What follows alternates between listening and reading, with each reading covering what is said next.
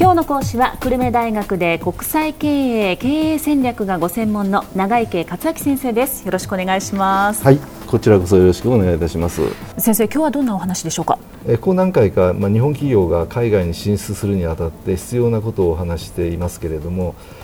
前回は PMS プロダクトマーケットストラテジーのファーストステップである PMA プロダクトマーケットアナリシスについてお話をしました、はいまあ、それは一番最初のステップであってそれからずっとまたあのそれが計画に落とし込むまでのプロセスというのを全体を PMS と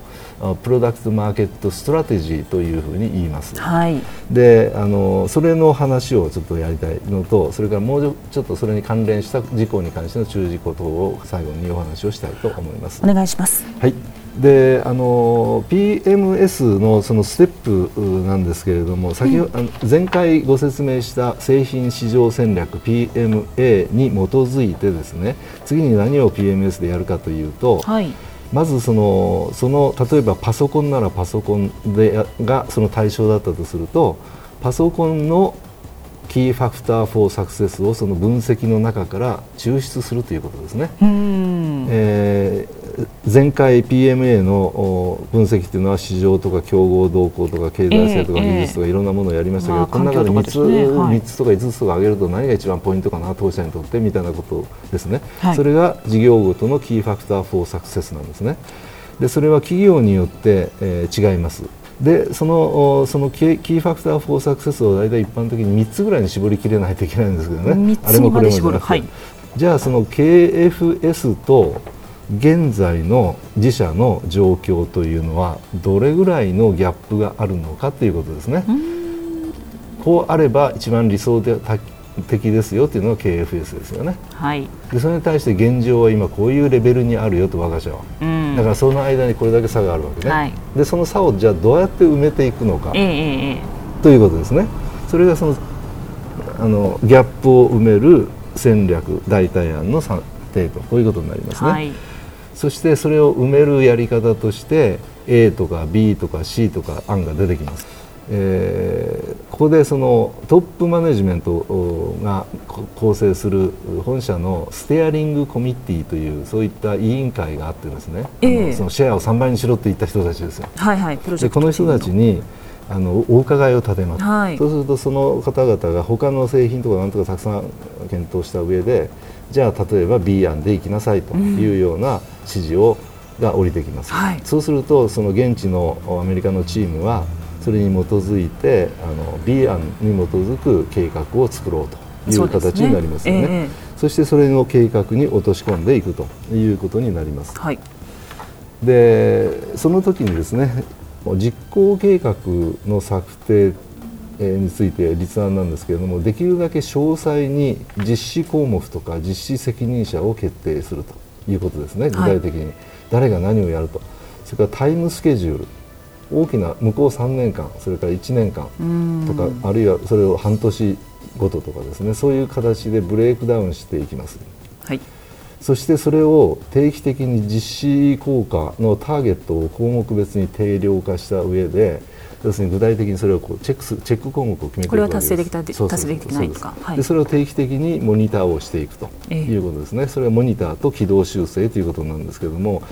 その計画がうまく達成していなかった場合にその必要な分析を行ってちゃんとあの指示をすると、はい、いうことだとかあるいはそのアメリカの政府の政策が変わったとかね。円レートが想定したよりも円高になったとかですね、えー、そういった前提や環境変化がもしあった場合には直ちにそれを軌道修正して修正計画を立てると。こういったようなことをやるのがその実行計画の策定とモニターと軌道修正とこういうことになりますね。はい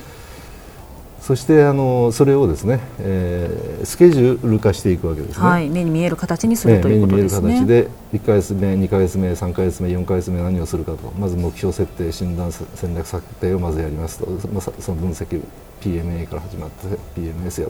その次はこのアクションプランを作ったと。でこれをフォローしていきますよと。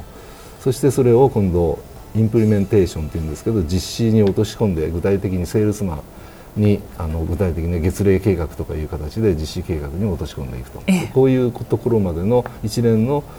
スケジュールを作っていくと。とこういうことですね。はい、そしてあのよくこういった戦略を使うときにあの作るときに使うのは感度分析というのがあってですね。感度分析？感度分析 sensitivity analysis っていうんですけどこれはあの要するにたくさんいろんな問題があるんだけれども、その中で何をあの一番押せば効果が上がるかといったようなことを分析するときに使う手法なんですね。でそれによって短期間に効率的にあの効果計画の効果を上げるというわけなんです。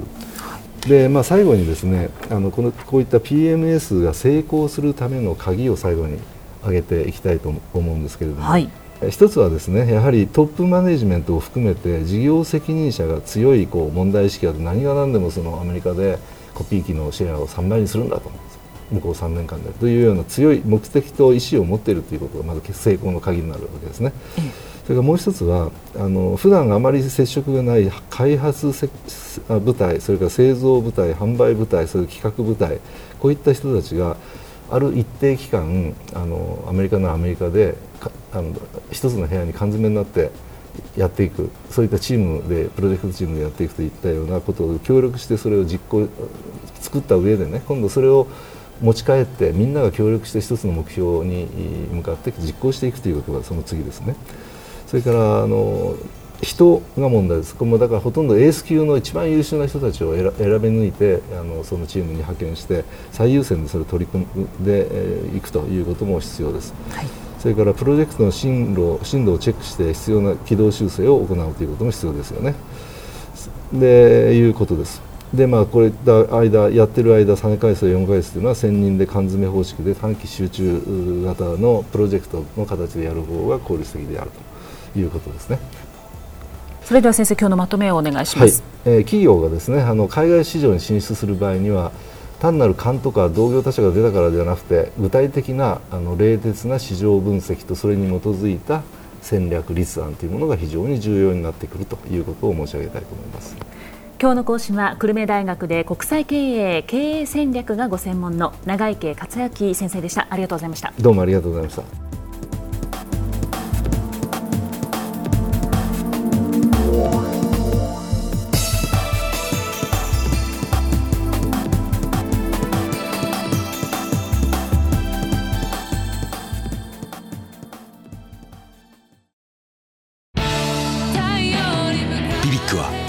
州で生まれ九州の人たちに光を届けています。九州のお客様が光り輝くように。それが QTnet の変わらない思いです。キラキラつながる QTnet。